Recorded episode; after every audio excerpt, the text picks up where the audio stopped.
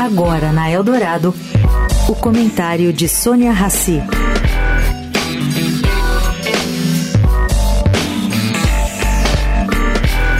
Pois é, gente.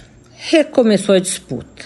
Ontem, depois de ter dito em entrevista à Rádio CBN que seu governo governa para todos os estados brasileiros, para todos os brasileiros, sem olhar se ele é ocupado ou não por um governador oposicionista, o presidente Lula disse e afirmou que irá construir o túnel de Santos aqui no estado de São Paulo.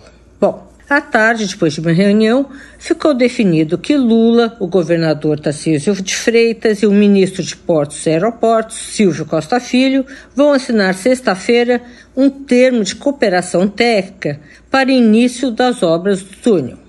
Em nota, o Ministério de Portos e Aeroportos enfatizou que o principal objetivo é fortalecer e consolidar a parceria entre governo federal e governo do estado de São Paulo. Bom, tudo bem, o que está todo mundo querendo saber se será somente Estado de São Paulo, São Paulo, a desembolsar os 6 bilhões de reais pela obra. Ou se o governo Lula também vai entrar contribuindo, ou se não só com a cooperação técnica. Vamos aguardar. Sônia Raci para a Rádio Eldorado.